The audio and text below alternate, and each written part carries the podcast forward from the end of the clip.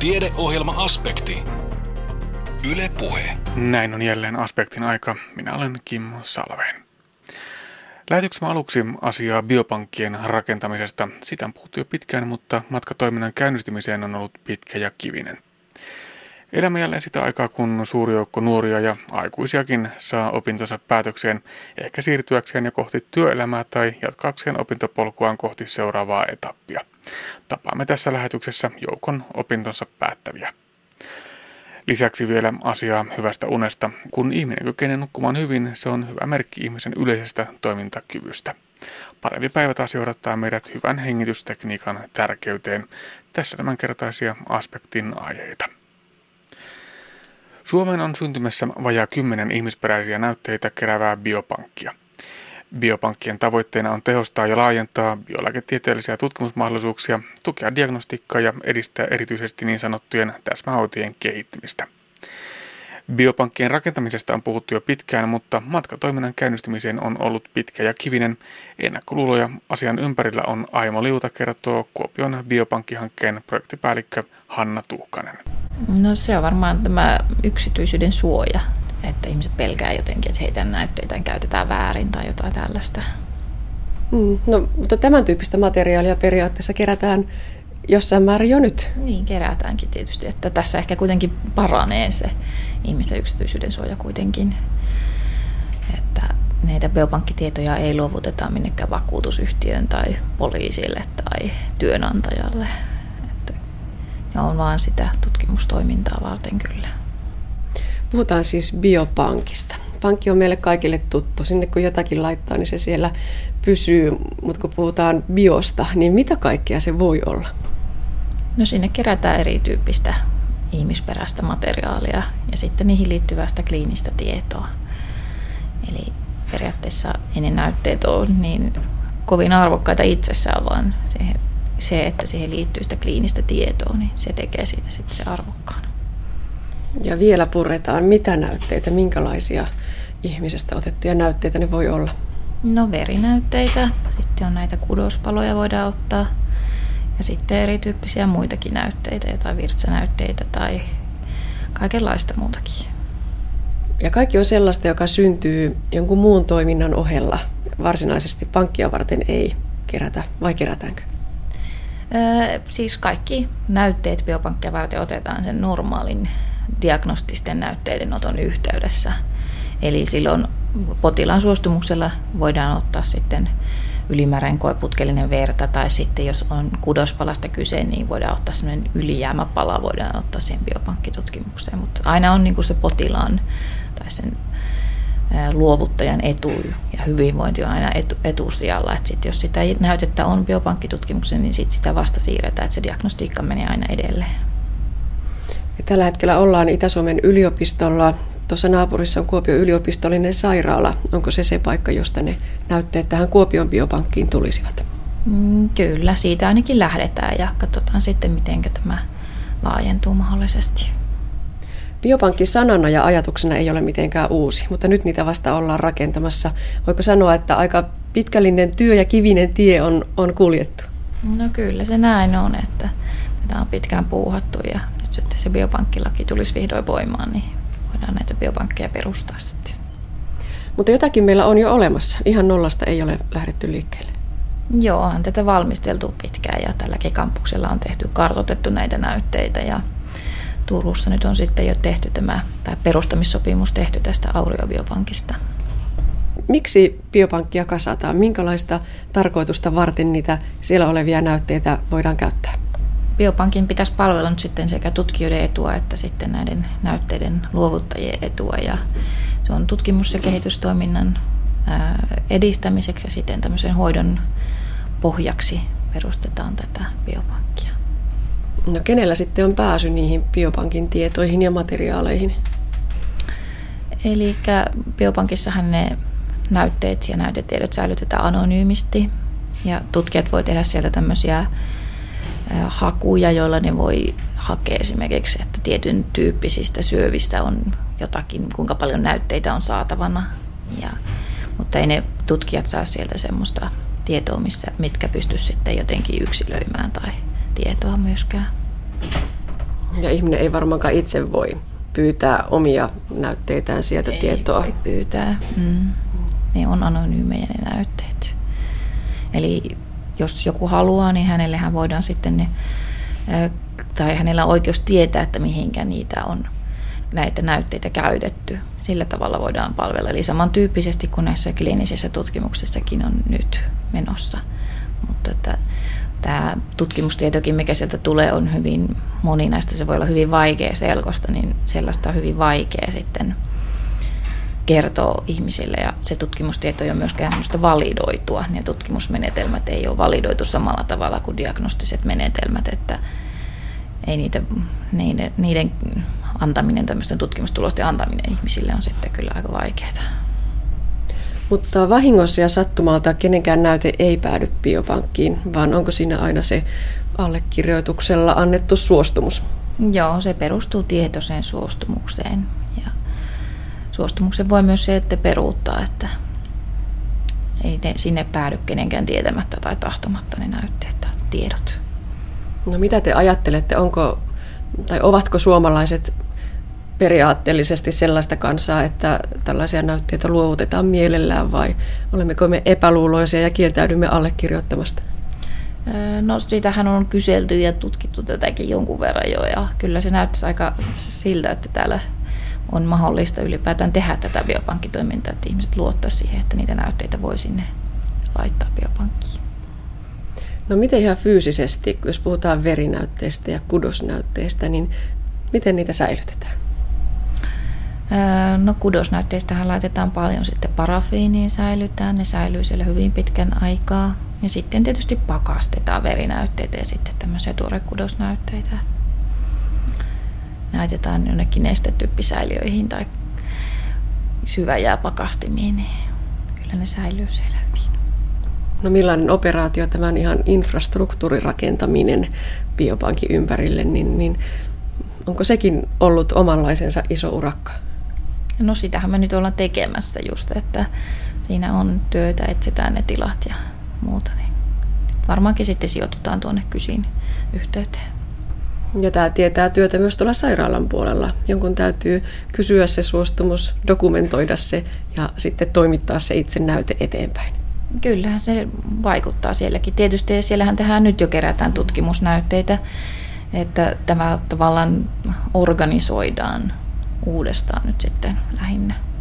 Ja on tietysti sitten tavoitteena ehkä, että jokainen potilas periaatteessa on mahdollisesti tämmöinen tutkimuspotilas tai tutkittava, sillä tavalla voi muuttua.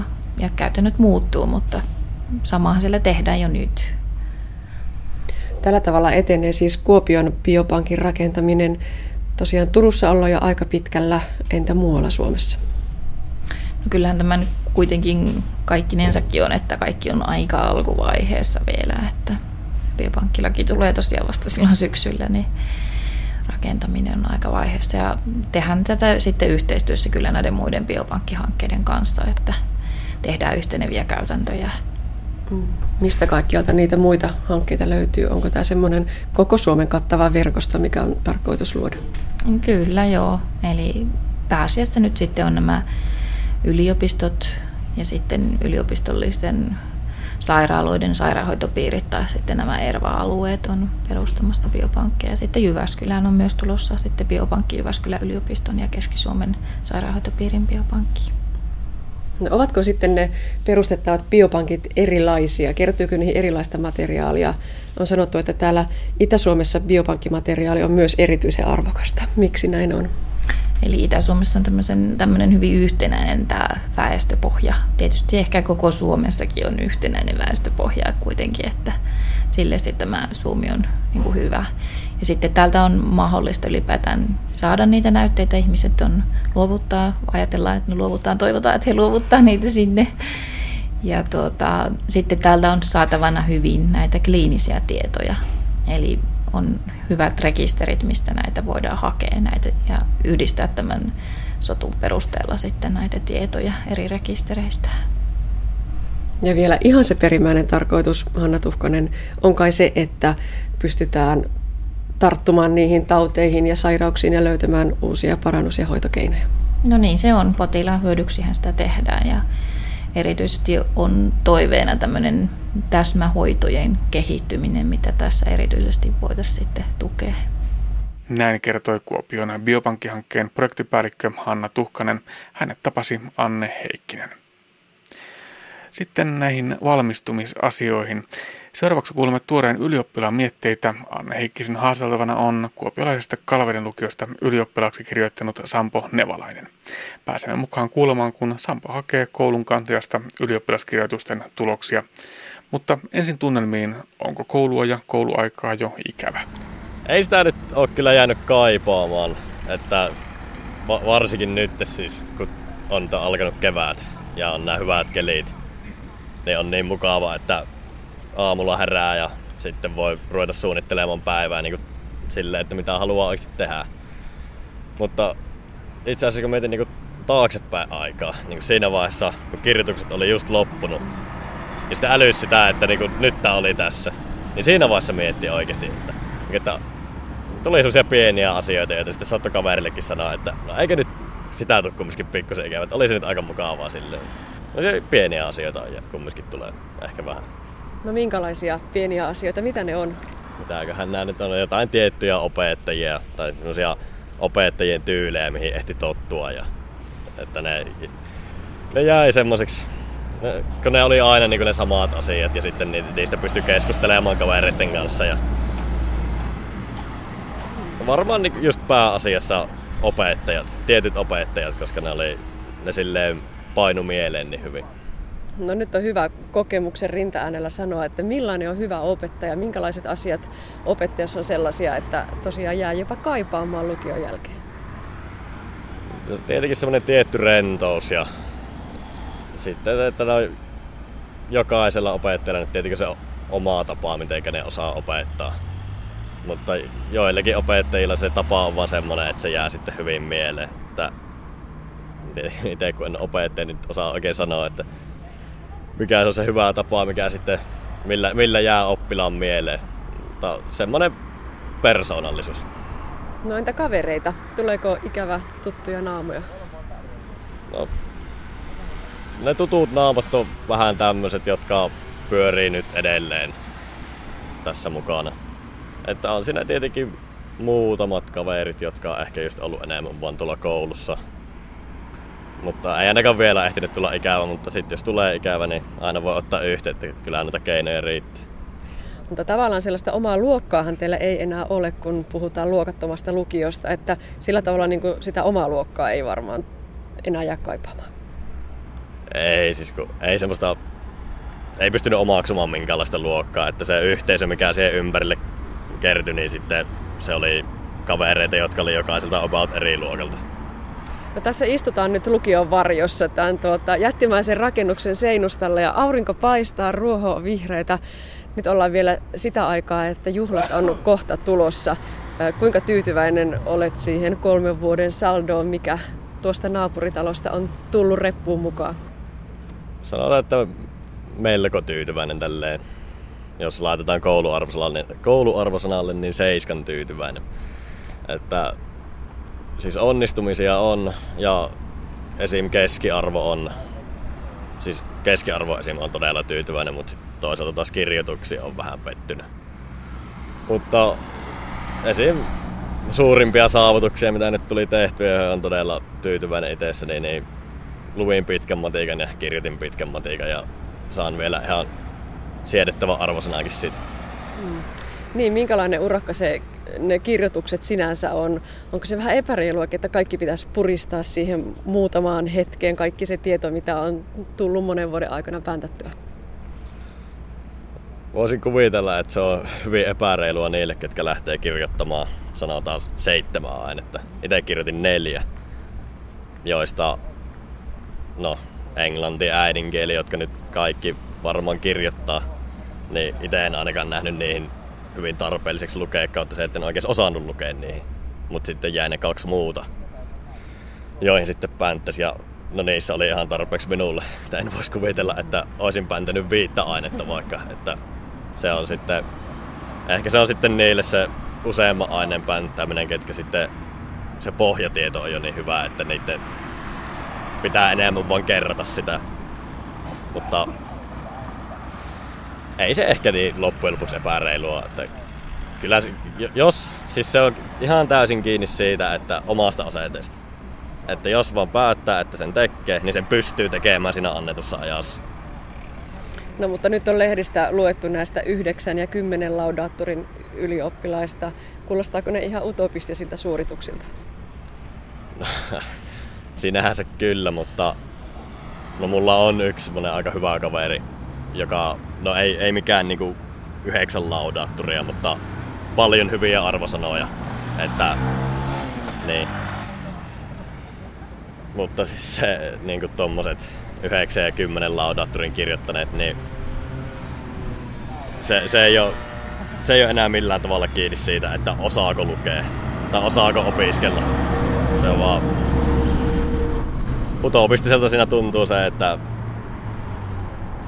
koska ne on semmosia ihmisiä, jotka osaa sen asian jo niin hyvin valmiiksi, että minä en, mä en osaisi kuvitella niin kuin omalle osalleni, että minkälaista se olisi opiskella ja silleen katsoa niitä juttuja sillä pohjalla, että osaa sen jo valmiiksi niin hyvin. Että mua itse pitänyt aina niin kuin, ru- ruveta opiskelemaan ja opiskelemaan kunnolla, että on pärjännyt. Ensin on Totuuden paikka.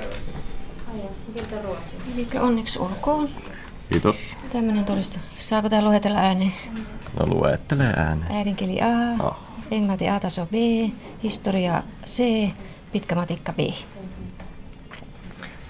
Ja tuolla on näitä pisteitä, jos haluat näitä vertailla ja katsella. Kyllä. Siinä on sekä hyvää että huono. Hyvä. No niin, sieltä ne nyt sitten tuli. Ihan viimein. Niin, ootko Sampo tyytyväinen? No tyytyväinen on siihen, että sain, saan lakiin ja siihen, että pitkä matikka on B. Mutta tämä äidinkieli on hiukan... Siitä olisin kyllä uskonut parempaa. No niin, mutta näillä mennään. Kyllä. No palataan aikaan sinne kolme vuotta taaksepäin. Miten selvää oli se, että tulet tänne lukioon, etkä ammatilliselle puolelle? No, ikuisuuskysymys. Joo, no ei, ammatillisella puolella ei ensinnäkään ollut mitään, mikä olisi ollut just semmonen minun juttu. Että totta kai luki, lukio antaa aikaa miettiä ja se opiskelu on kumminkin semmoista hyvin neutraalia, että siinä vähän katsotaan jokaista asiaa ja, tai opiskellaan jokaista vähän erilaista asiaa. Ja no varmasti vanhemmillakin on ollut pieni, pieni tota, valta tässä asiassa. Tai osaansa. osaansa. No entä nyt sitten jatko? Joko sulla on pääsykoekirjat kovasti kuluneena yöpöydällä ja pänttäät johonkin seuraavaan haasteeseen? No jatko on kyllä tiedossa. Tiedän mihin kouluun haen.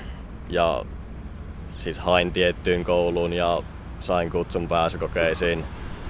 Ja pääsykoen materiaalit on, on tulostettuna, mutta niitä ei koska ammattikorkeellisen haen, niin sinne ei niinkään tarvitsisi niin kirjapinoja päntätä. Että mulla on moniste, monistella tämmöisiä nippuja, joita nyt on yrittänyt lukea, mutta ei tosiaan olisi paljon luettavaa. Mutta tämmöisen älyttömän lomailun jälkeen mitään ei ole tehnyt ja koko ajan vaan kelit paranee ja haluaisi tehdä kaikkea muuta kuin lukee, niin se kyllä on, se on melkoinen ruveta lukemaan niihin pääsykokeisiin. No mikä on se tulevaisuuden ala? Jonkin sortin kaupallista toimintaa. Että en nyt ihan osaa rajata siltä kaupalliselta alalta vielä, että mikä se mun juttu on, mutta siis yritystoiminta sinne puolelle. Jatko-opintosuunnitelmistaan kertoi tuore ylioppilas Sampo Nevalainen. Paula Venäläinen sen sijaan valmistui Savon ammattiaikuisopistosta kosmetologiksi.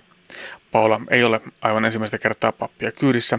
Hänellä on nimittäin jo ennestään taustalla ja koulutus. Sitten tuli perhe ja kaksi lasta kotona vaati omansa. Koskaan ei ole kuitenkaan liian myöhäistä lähteä takaisin koulun penkille, kuten Paula lopulta päätti. Nyt tulee siis paperit käteen ja toisesta tutkinnosta. Tavatessamme aurinko paistaa ja elämä hymyilee. Mikäpä siinä on papereita koulusta odotellessa. No kyllähän se näin on tämmöisenä päivänä. Ihan mukava. Mikä saa lähtemään nimenomaan tälle kauneudenhoitoalalle?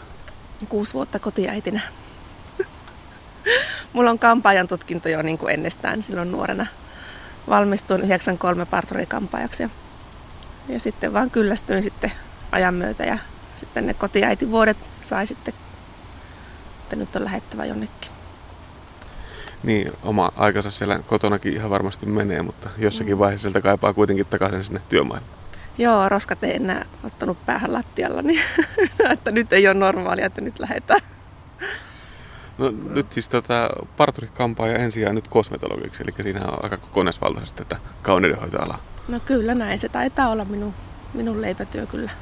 No miten helppo se oli aikanaan valita, kun mietit tota, tulevaisuuden polkua, että, että lähteekö hakemaan lukiokoulutusta vai lähteekö suoraan tuonne ammatillisen koulutuksen puolelle? No se oli mulla kyllä aika selkeä. Et ei oikeastaan ollut vaihtoehtoa. Et mä en ole ollut sellainen lukijatyyppi, että mä oon enemmän sellainen käytännön ihminen ollut. Ja on aina pikkutytöstä asti halunnut tehdä tämän tyyppistä työtä, niin se oli hirveän luonnollinen. No näkyykö esimerkiksi nyt, että ihan tässä Kuopion nurkilla asuu ja Iisamalta olet kotoisin, niin oletko tässä kun olet vähän maakuntaa kiertänyt, niin nähnyt miten paljon eroja siinä, että miten tuohon suhtaudutaan ammatilliseen versus lukiokoulutukseen? No en oikeastaan. Kyllähän se nykyään vissi on nyt niin kuin jo hitti, että haetaan niin kuin ammattikouluun. Silloin aikaisemminhan se oli vähän niin kuin, että sinne mentiin, jos ei niin kuin muualle päässyt. Mutta kyllä se nyt on niin kuin semmoinen että kun on pääsykokeet ja kaikki mahdollista, niin kyllä se niin kuin, ihmiset haluaa hakea ammattikouluun, että on jo nostanut arvostusta. Niin tuntuu siltä, että tuo ammatillinen koulutus on ehkä tänä päivänä arvostuksessa ihan huipussa. Kyllä. Sinne on joillekin aloille hirveän vaikea päästäkin, että joku jopa sanoo, että jonnekin hammaslääkäriksi pääsee helpommin kuin jonnekin ammattikouluun, että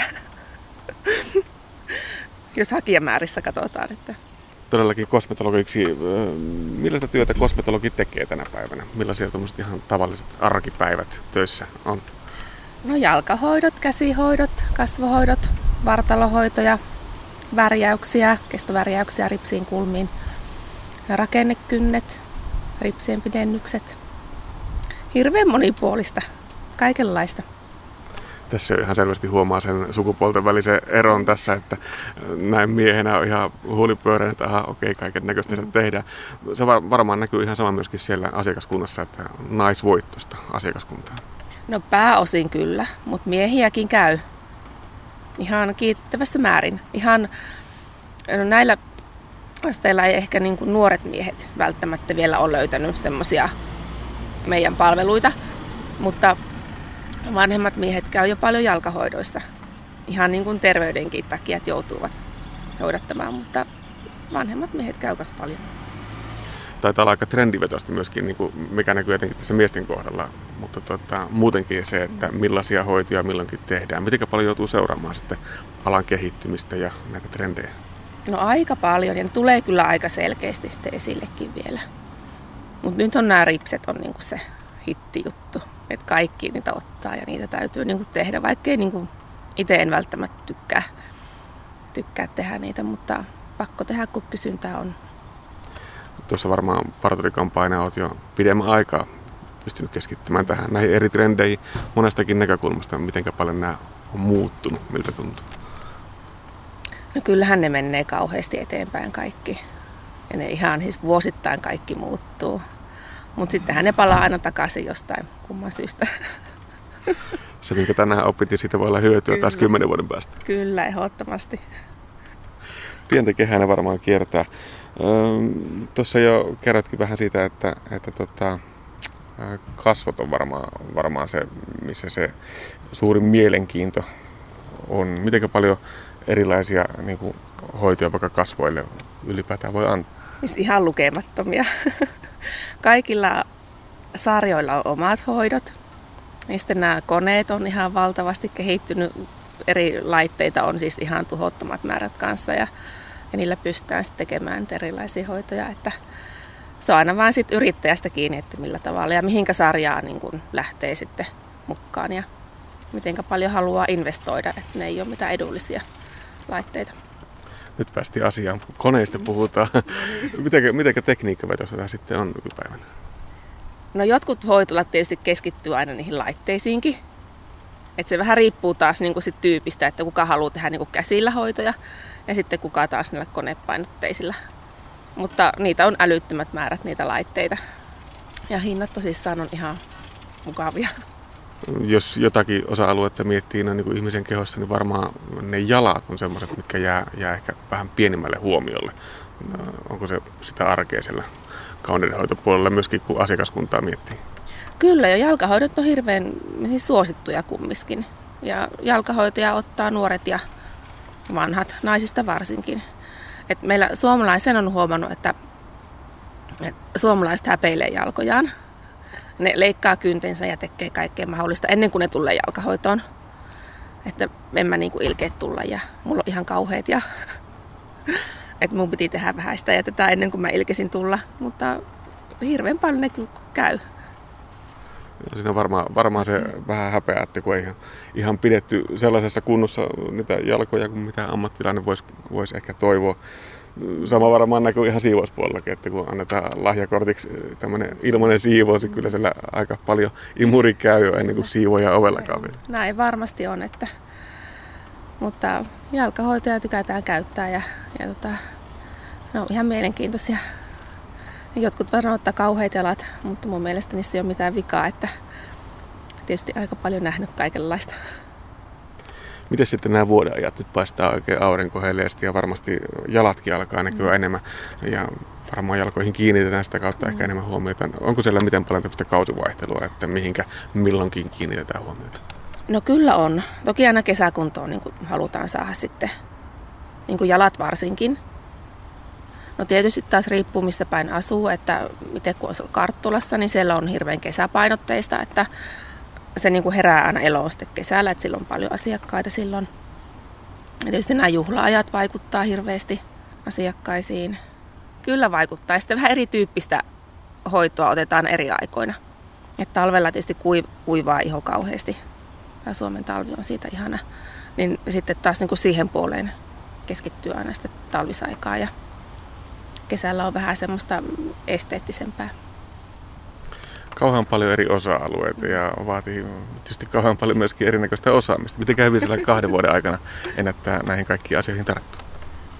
Tosi ihan hyvin. Saa olla aktiivinen, mutta minusta Kuopiossa ainakin opetuksen taso kauhean hyvä, laadukas, monipuolisesti opetetaan, että ihan, ihan hyvin. Itse saa olla kyllä aktiivinen sitten että helposti voi jäädä istuskelemaan ja harjoittelutunnella, että enpä se nyt jaksakaan, mutta, mutta tosi hyvin. Tämä on aika semmoinen yrittäjäpainotteinen varmasti tämä ala, mm. että aika paljon perustetaan sitten, sitten se oman koulutuksen jälkeen omia yrityksiä. Millaisia valmiuksia sieltä koulussa saa yrittäjyyteen tai oman yrityksen perustamiseen? no liiketoimintasuunnitelmat täytyy tehdä, että se kuuluu siihen opetussuunnitelmaa, että ne on, se liiketoiminta käydään jollain tavalla läpi. Öö, no mulle ei itselle kuulunut se yrittäjyys, niin kuin se kurssi varsinaisesti. Mä jouduin tekemään vaan sen liiketoimintasuunnitelman. Mutta nuoremmille on sitten, jotka käy kolme vuotta, niille on sitten pitempi ihan lähiopetusjakso sitten sitä yrittäjyyttä nyt kun siellä toista tutkintoa olitte suorittamassa nuorempien kanssa, miten helppo sinne oli nuorten sekaan sukelta? No onneksi siellä oli, meitä kampaajia oli siellä neljä ja 26 oli sitten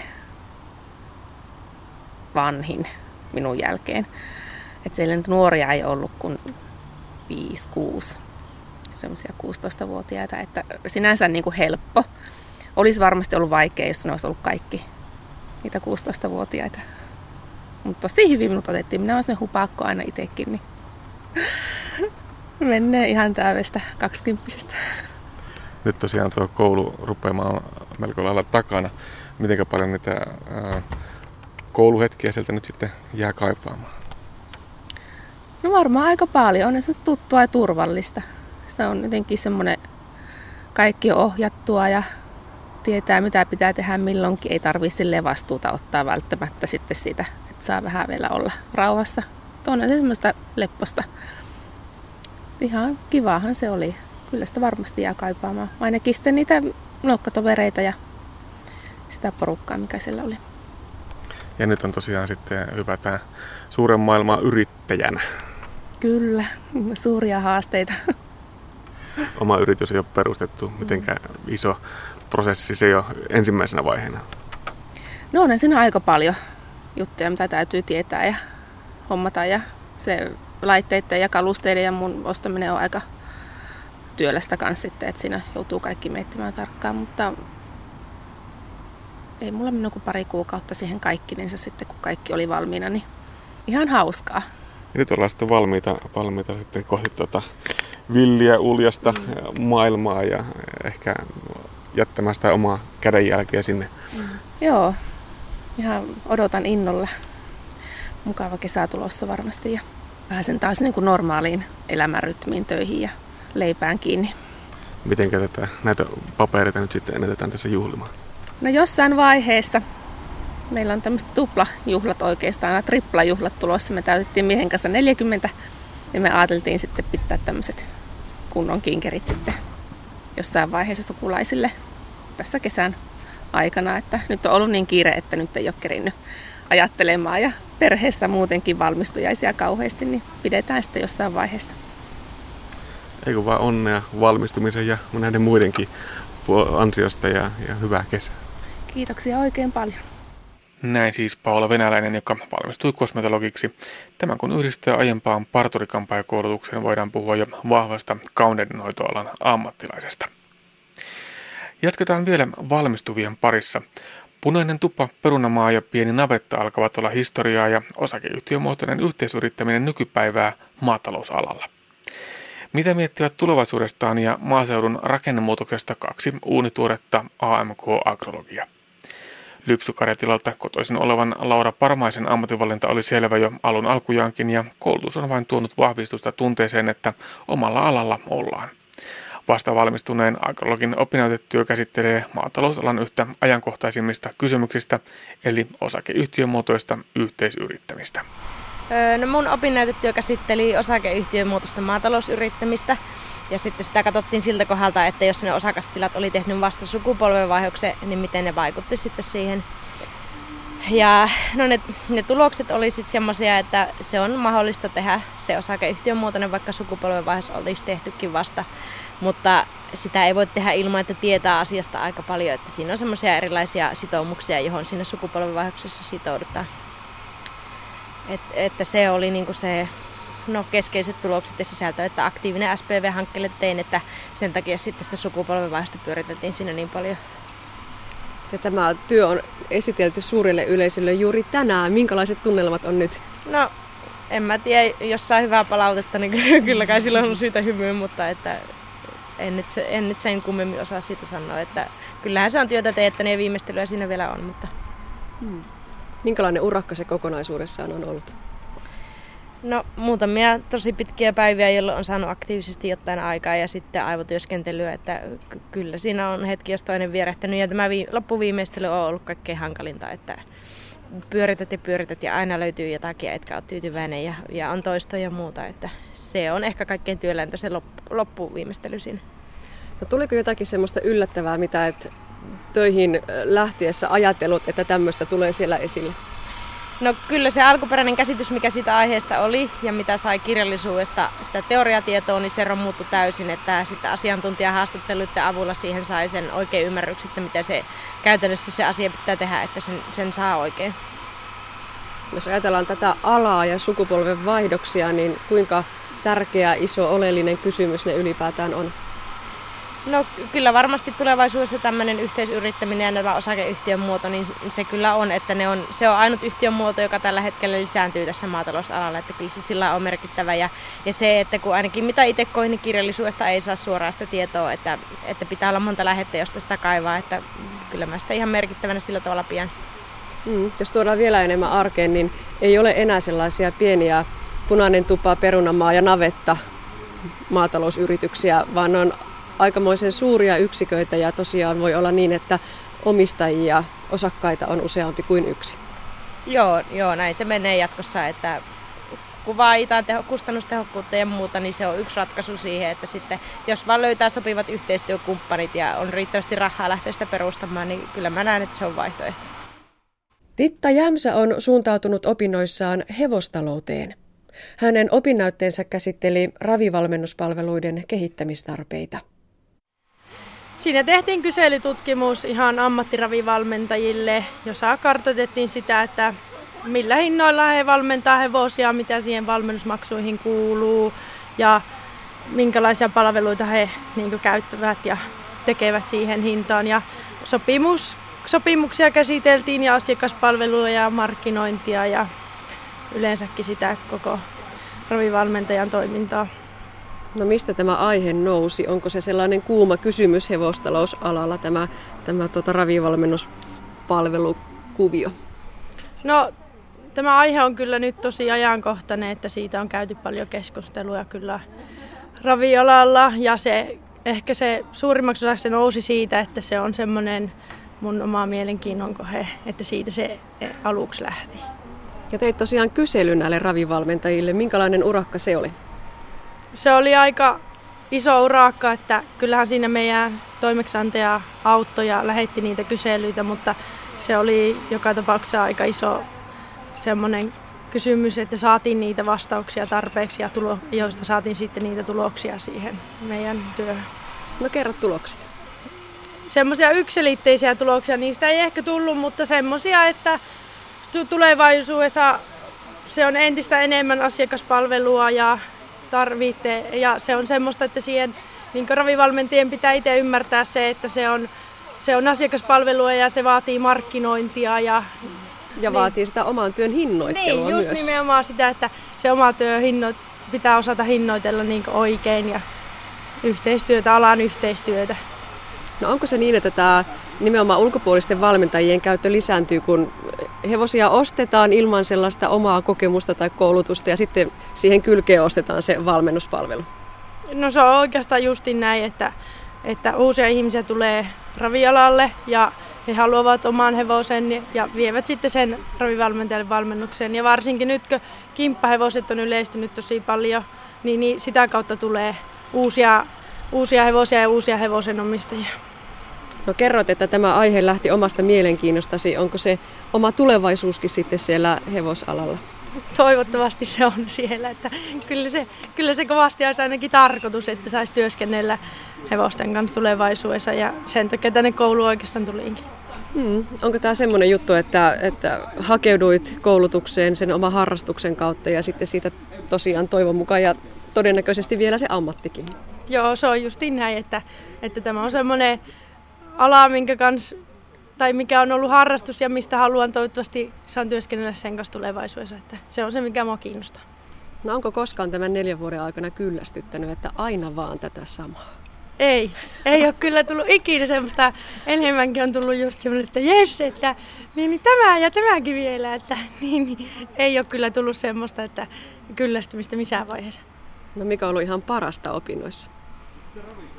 No Ehkä se, on, ehkä se on kaikista parasta täällä on kyllä ollut se, että on saanut niin paljon samanhenkisiä kavereita, mutta kyllähän se on ollut sekin, että on paljon oppinut uutta ja, ja saanut semmoista varmuutta siihen ja sitä, että kyllä mä tätä haluan tehdä. Ja minkälaiset evät tämä koulutus antaa siihen, että tosiaan se ammatti tästä löytyy ja onko se sitten yrittäjyys vai, vai mikä se tulevaisuuden vaihtoehto? Mm, kyllä. No kyllä, tämä varmasti antaa aika hyvät, hyvän pohjan ainakin sille, että en mä nyt koe, että mä oon valmis mihinkään, oikein mihinkään välttämättä yrittäjäksi vielä, mutta musta, musta tuntuu, että kyllä tämä aika hyvän pohjan on antanut sille, sille että voi vaikka tulevaisuudessa joskus toimia yrittäjänä. No mitä olisit kaivannut lisää? No en osaa yksittäin sanoa. Ehkä, ehkä kun tuolla hevospuolella on, niin vielä jotakin semmosia, semmosia lisää niistä hevosista, mutta, mutta aika monipuolisesti varsinkin ollaan saatu noita yrittäjyys- ja talousopintoja kyllä. Hmm, onko kaikilla samannäköinen tutkinto vai, vai onko sitä voinut vähän varjoida sen mukaan, että mitä itse ajattelee, että tarvitsee tulevaisuudessa? Kyllä sitä voi, voi vähän varjoida, että minä olen aika paljon ottanut just, no kaikki nämä hevosopinnot on ottanut ja sitten, sitten talousopinnot ja nämä liiketoimintaopinnot, mutta voi ottaa esimerkiksi, jos kiinnostaa kasvinviljely enemmän, ja, niin voi vaikka siitä, sitä sitten ottaa niitä ylimääräisiä kursseja tai ympäristökursseja ja semmoisia, että kyllä sitä voi vähän siihen, mikä kiinnostaa, niin voi siihen sitten enemmän panostaa. No omakin opinnäytteesi on siis tänään käsitelty ja jätetty ja ilmeisesti myös hyväksytty ja viimeistä vaille valmis alkaa se tutkinto olla. Millä mielellä juuri nyt? No kyllä tämä nyt on aika helpottunut mieli, että, että kun on saanut sen tehtyä, että oli se välillä aika, oli siinä töitä, mutta kyllä nyt on hyvällä mielellä ja kuitenkin ihan tyytyväinen tulokseen. Maa- ja hevostalous ovat Suomessa perinteikkäitä, mutta nykyään nopeasti kehittyviä aloja. Usko kotimaiseen ruokatuotantoon ja maaseudun elinvoimaisuuteen on vahva. Laura Parmainen. No, meillä on kotona lipsykarjatila, niin siellä on niin sisään kasvanut, että muutakaan ei oikein osannut tehdä. Että samalta alalta ammatillinen tutkinto, niin se oli sitten tavallaan luonnollinen valinta lähteä jatkamaan. Että kun sitten korkeimman asteen tutkintoa vaihtaan sitten monen työpaikkaan, niin sen takia, että on sitten laajemmat repertuaalit valita jatkossa työpaikoista. No onko suurin osa täällä opiskelevista nimenomaan sillä taustalla, että on sitä aiempaa kokemusta? Vai tullaanko vaikkapa ihan, ihan sitten muuten vaan, vaikka kotona ei sitä tilaa ole? No kyllä meidänkin luokassa oli paljon sillä, että ei ollut kotona sitten tiloja, että, että sekä että, mutta varmaan suuri osa, että on, on joku tausta, minkä takia lähdetään. No mikä sulle olisi se unelma-ammatti, mihin haluaisit tällä tutkinnolla sijoittua? No kyllä jos joskus on niinku raha, niin omaa maatila haluaisin, mutta saahan sitä aina visioja, että ei mulla nyt niinku semmoista muuta selkeää ole, että yrittäjäksi jossakin vaiheessa.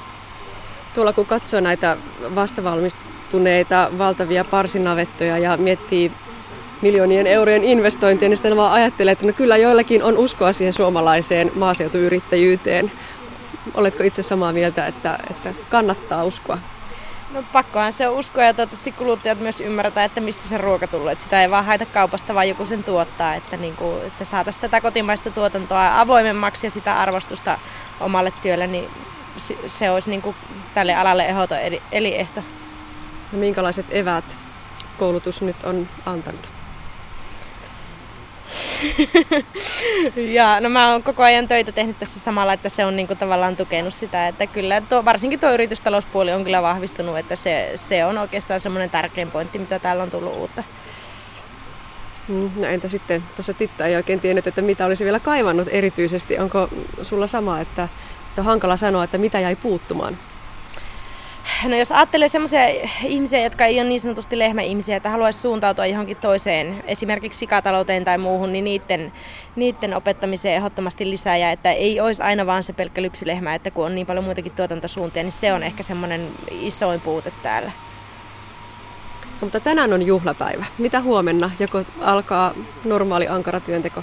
No samaan tapaan kuin tänään, että aamunavetalle on kömmittävä, että, että tuota, töissä on siis ollut koko ajan, että tilanne ei muutu sikäli helpottuu, vaan kun ei tarvitse kouluun enää raahauta minä päivänä. Mutta, ja opinnäytetyön viimeistely on vielä vähän vaiheessa, että sitä nyt on vielä, mutta että tilanne ei oleellisesti muutu. Mm. Tämä sukupolvenvaihdoskysymys oli esillä siinä omassa opinnäytteessäsi. Onko se ajankohtainen asia myös sitten sillä henkilökohtaisen elämän puolella? Ei, meidän vanhemmat jatkaa vielä sitä tilaa, että ne on sen ikäisiä, että, että vuosia on siellä vielä jäljellä, että ei sillä tavalla ole ajankohtainen. Näin totesi Laura Parmainen. Haasteltavana oli myös Titta Jämsä. He valmistuivat agrologeiksi Savonia ammattikorkeakoulusta. Toimittajana oli Anne Heikkinen. Kuuntelet siis aspektia, jonka kokoaa Kimmo Salveen. Tiedeohjelma Aspekti. Yle Puhe. Ihmisen nukkuminen kuuluu elämässä säilymisen ja ihmisen terveyden näkökulmasta aivan perusasioihin. Kun ihminen kykenee nukkumaan hyvin, se on hyvä merkki ihmisen yleisestä toimintakyvystä. Uni tuo mukanaan terveydelle ja vastustuskyvylle tarpeellisia voimaantumisen elementtejä. Nukkumalla lataudutaan, jotta pysytään taas sietämään arjen hankaliakin asioita. Unettomuus arjen rajoittajana on suuri ongelma, mutta miten siihen tulisi sitten suhtautua? Työpsykologi Markku Jääskeläinen. Jos ajatellaan ihan tätä unettomuutta ihmisen tämmöisenä arjen rajoitteena, niin jos, jos niitä ei selitä mikään tämmöinen kipu tai sairaus, krooninen sairaus, nehän voi olla ihan yleisiä syitä unettomuudelle, että ihminen heräilee kipujen takia tai elimistö on vaan niin sitten jonkun ulkopuolisen viruksen tai tai tulehduksen takia sitten käymistilassa, niin, niin se uni vaan ei silloin voi olla normaalia. Ja jos ei tämmöisiä tekijöitä ole, eikä myöskään elämäntilanteessa mitään akutteja kriisejä, kuormitustekijöitä, jotka yleensä laittaa jo ihmisen ajattelun ja elimistön sillä tavalla käymistilaan, että siinä on vaikeampi rentoutua ainakaan semmoisessa elämäntilanteen kuormituksessa. Et jos tämmöiset suljetaan pois ja ihminen kärsii huono unisuudesta, äh, uni katkeilee, äh, uni jää sitten määrällisesti ja laadullisesti huonoksi niin, että se aamulla olo on väsyttävä olo ja, ja päivällä ei oikein jaksa sitten niitä arkiaskareita, niin tämmöisiin asioihin, tämmöisen tilanteeseen tietenkin tämmöisistä unettomuuden hoitonikseistä on apua varmasti. Unettomuus on siis univajetta, kyvyttömyyttä nukkua riittävästi. Tämä voi johtua vaikeuksista nukahtamisessa, unessa pysymisessä tai liian varhaisesta heräämisestä. Mutta kuinka sitä unta voidaan houkutella, jos siitä ei saada lainkaan kiinni? Kuopiossa unikoulua vetävä jääskeläinen on vakuuttunut siitä, että jokaisella on nukkumisen taito, kun olosuhteet vain ovat kohdallaan. Mä oon täysin vakuuttunut siihen, että kaikilla meillä on nukkumisen taito. Sitä ei ole meidän koskaan tarvinnut opetella, eikä se häviä myöskään, eikä se ole hävinnyt myöskään siinä vaiheessa, vaikka unettomuutta ja vähän unisuutta ihmisellä on, niin se nukkumisen taito ihmisellä on. Ja kun luottaa siihen, että se taito on, niin sitä ei tarvitse pakottaa eikä yrittää. Ja tässä on se yksi keskeinen niksi sen unettomuuden hoidossa, että une on annettava vaan tulla, jos se on tullakseen. Sitä ei voi pakottaa eikä yrittää. Ja mitä enemmän yrittäjä pakottaa, niin sitä vaikeammaksi se yleensä se nukahtaminen tulee. Kaikilla meillä on siitä kokemuksia. Ja jos se uni ei tule, mistä syystä tahansa, niin sitten on hyvä pohtia, että te, tehdä se valvominen sitten itselle helpoksi ja miellyttäväksi. Lähteekin kääntämään tätä tämmöiseksi vähän paradoksaaliseksi, että ei ole pakko nukkua, vaan voi tehdä valvomisen itselle miellyttäväksi. Ja, ja vähitellen, jos olettaa, että yöllä on kuitenkin tottunut nukkumaan, niin tuota, se valvominen varmaan alkaa väsyttämään ja, ja haluaisi nukkua, niin yrittää sitten uudelleen. Kokeilla uudelleen, tuleeko se uni. Mutta että tämä pakottavuus, itsen vaatiminen nukkumaan, niin tuota, se on se ensimmäinen niksi oikeastaan, että sen, sen vähentäminen. Lupaa nukkua ilman mitään pakottavaa yrittämistä.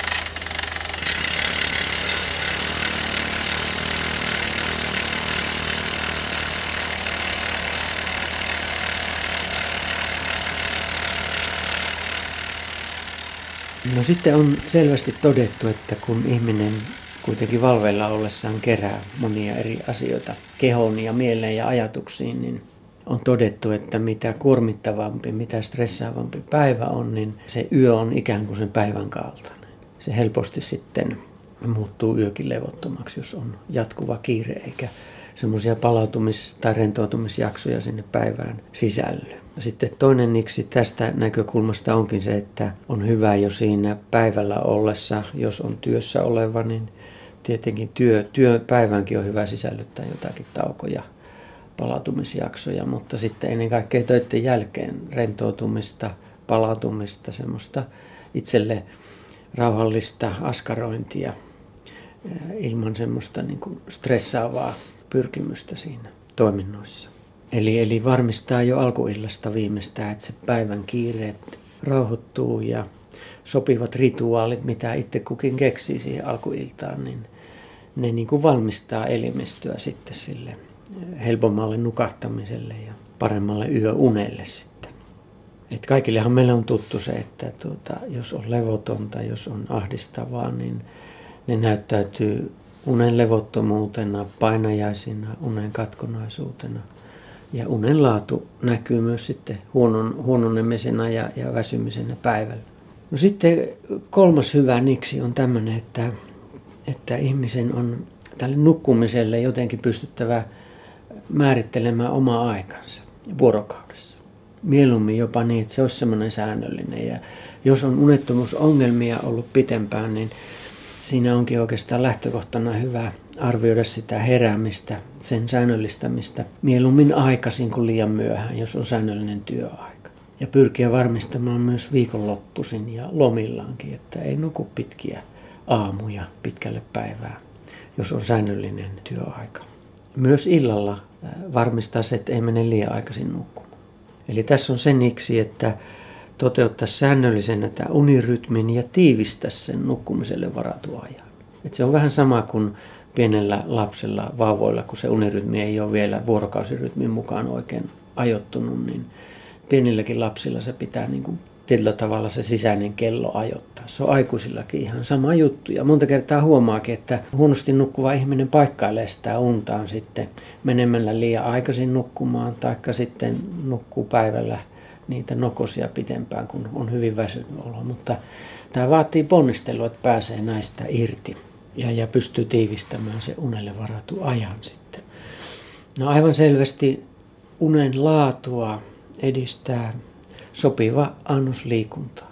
Nimenomaan tämmöinen aerobinen liikunta, jossa tuota, tuntee rentoutuvansa myös ja, ja sopivalla tavalla, kun sen vuorokauden johonkin alkuiltaan, ei liian myöhään, mutta johonkin alkuiltaan ajoittaa, niin se keho luonnostaan sitten tuntee tarvitsevansa palautumista ja on todettu, että aktiivisesti kuntoilevilla ja, ja hyväkuntoisilla ihmisillä se unen laatukin voi olla sitten parempaa ja syvempää.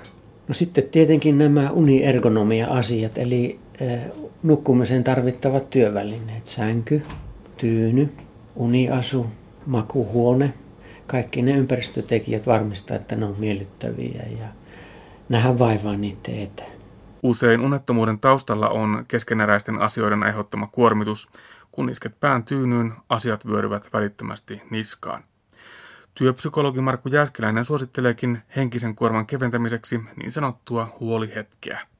Hyvin keskeinen tekijä tämmöisessä nukkumisen valmennuksessa on, että ihmisen pitäisi pystyä keventämään myös se mieli arjen harmeista ja huolista ja kuormituksesta. Ja keskeinen keinohan yleensä niin kuin pystyä ne puhumaan ja purkamaan. Jos on semmoinen puoliso tai lähi-ihminen, jonka kanssa voi käsitellä asioita suhtkot rakentavasti illalla puhua ne mieltä vaivaavat asiat, niin se yleensä jo helpottaa sitä asioiden miettimistä sitten yöllä, koska nukkuessaankin ihminen märehtii niitä ja, ja käy keskeeräisiä asioita jollakin tavalla läpi. Eli tuota, tämmöinen läheisen kanssa keskustelu tai sitten soveltaa tämmöistä huolihetkeä. Vaikka 15 minuuttia, puoli tuntia käyttää aikaa ää, niiden asioiden listaamiseen, mitkä eniten vaivavat mieltä mitä niille asioille voi itse tehdä. Ja jos ei voi niille asioille itse tehdä miten, mitään, niin miten suhtautua niihin. Löytää niihin joku uusi näkökulma. Esimerkiksi, että kun mä en tälle asialle voi mitään tehdä nyt tällä hetkellä, niin mä otan esimerkiksi tämän asian esille esimiehen kanssa kahden viikon päästä, jolloin tämä voi olla ajankohtainen. Että löytää jonkun semmoisen itselle selkeän asian tai näkökulman edetä siinä asiassa. Että se ei vaan pyöri epämääräisenä keskeeräisyytenä mielessä. Ja, ja tämä on just tyypillistä tunnollisille ihmisille, jotka eivät pääse irti siitä asioiden keskeeräisyydestä. Eli tämmöisen huolihetken soveltaminen ja varata siihen vaan se 15 minuuttia, puoli tuntia, ei yhtään enemmän. Ja jatkaa seuraavana iltana.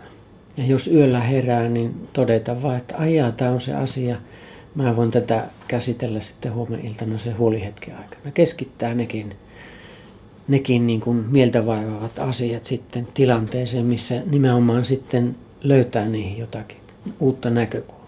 No sitten tietysti on hyvin tärkeää kiinnittää huomiota siihen, että, että tuota, kaikki semmoinen nukkumiseen ja uneen liittyvä onnistuminen on hyvin tärkeä huomioida. Että jos on vaikka nähnyt unia, joka on hyvin poikkeuksellista, jos ei ole unia nähnyt pitkään aikaa, niin nähdä se ihan positiivisena asiana. Ja, ja jos on vähänkin saanut parempaa unta tai nukuttua pitempään, niin nähdä tämmöiset myönteiset asiat niiden negatiivisten asioiden sijaan.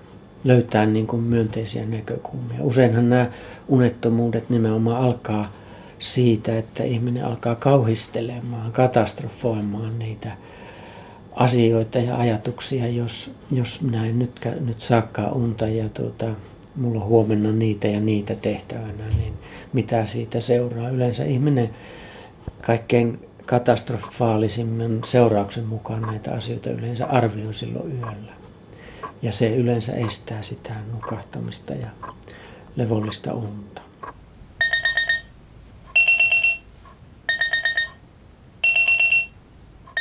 Näitä, tietenkin näitä niksejä on paljon muitakin, mutta tässä varmaan joitakin keskeisiä. Eli nämä liittyy paljon just tämmöisiin käytännön tilanteisiin, nukkumiseen, valmistautumiseen ja, ja niihin arjen valvomisen tilanteisiin päivällä myös, miten toimii, että saa varmistettua sitten sitä rauhallisempaa nukahtamista ja yöunta.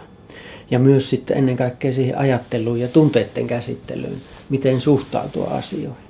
Eli tämä on semmoista oikeastaan psyykkistä ja, ja toiminnallista valmennusta ja kerrallahan näitä ei saa kuntoon.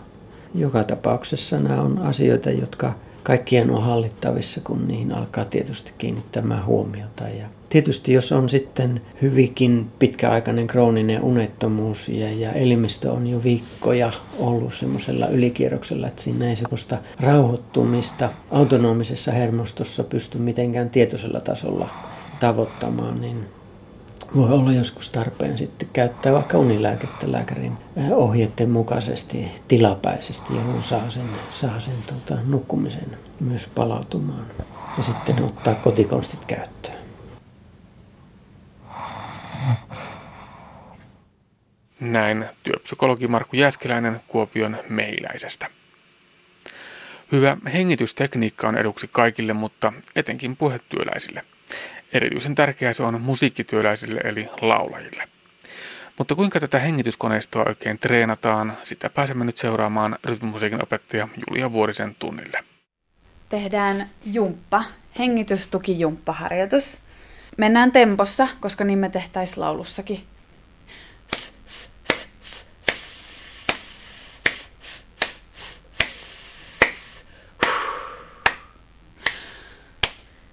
On kyllä ihan kaiken A ja O ehdottomasti, kun ruvetaan miettimään, että minkä takia se laulaminen ei tunnu helpolta, tai, tai minkä takia se laulu ei ole puhdasta, tai niin, ehkä just se helppous on se, että, että kun kuuntelee sitä ja kaikki, kaikki ei nyt toimi, eli tämä ei nyt kuulosta helpolta, niin sitten useimmiten se syy löytyy just siitä, että se hengityskoneisto ei ole kaikkein tehokkain vaikka me kaikki hengitetään koko aika, jotta me pysytään hengissä, siinä vaiheessa, kun se hengittäminen liittyy lauluun, niin se ei olekaan enää niin yksinkertaista.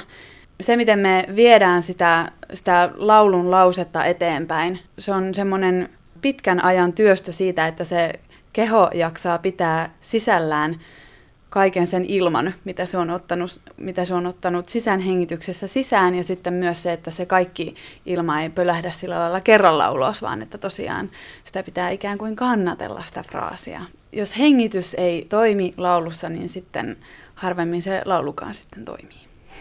Eli sen hyvän tai huononkin hengityksen, niin sen kuulee ja tuntee siitä laulusta. Kyllä sen ehdottomasti kuulee ja nimenomaan tuntee, koska useimmiten siitä tulee hengästynyt olo niin kuin puhuessakin, että kuulee, jos ihminen on hengästynyt puheessa.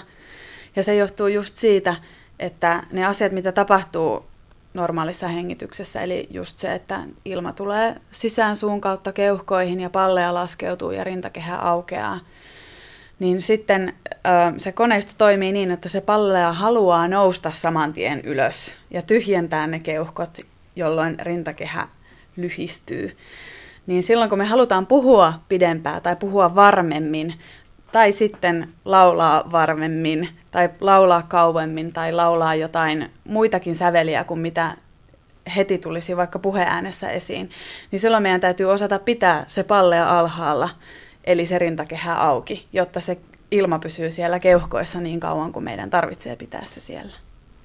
Ja varsinkin, jos on semmoisessa työssä, missä vaikka ei laulasikaan, mutta täytyy, täytyy puhua paljon. Ei välttämättä edes kovaäänisesti.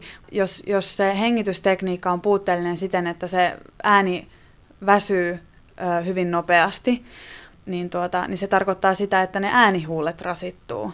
Ja jos, jos tätä tekee pidemmän päälle, niin sitten äänihuuliin saattaa muodostua kyhmyjä tai, tai jotain muita semmoisia asioita, mitkä saattaa tehdä hyvinkin vakavia haittoja puheäänelle, sille, sille äänen käytölle ihan koko elämää ajatellen. Jo, jo, jo, jo, jo, jo, jo, jo, jo, jo. Hyvästä hengityksestä kertoi rytmilaulun opettaja Julia Vuorinen Savonia ammattikorkeakoulusta. Toimittajana edellä oli Anne Heikkinen. Näin päättyy myös tämänkertainen aspekti. Lisää aiheistamme netissä osoitteessa kantti.net kautta aspekti.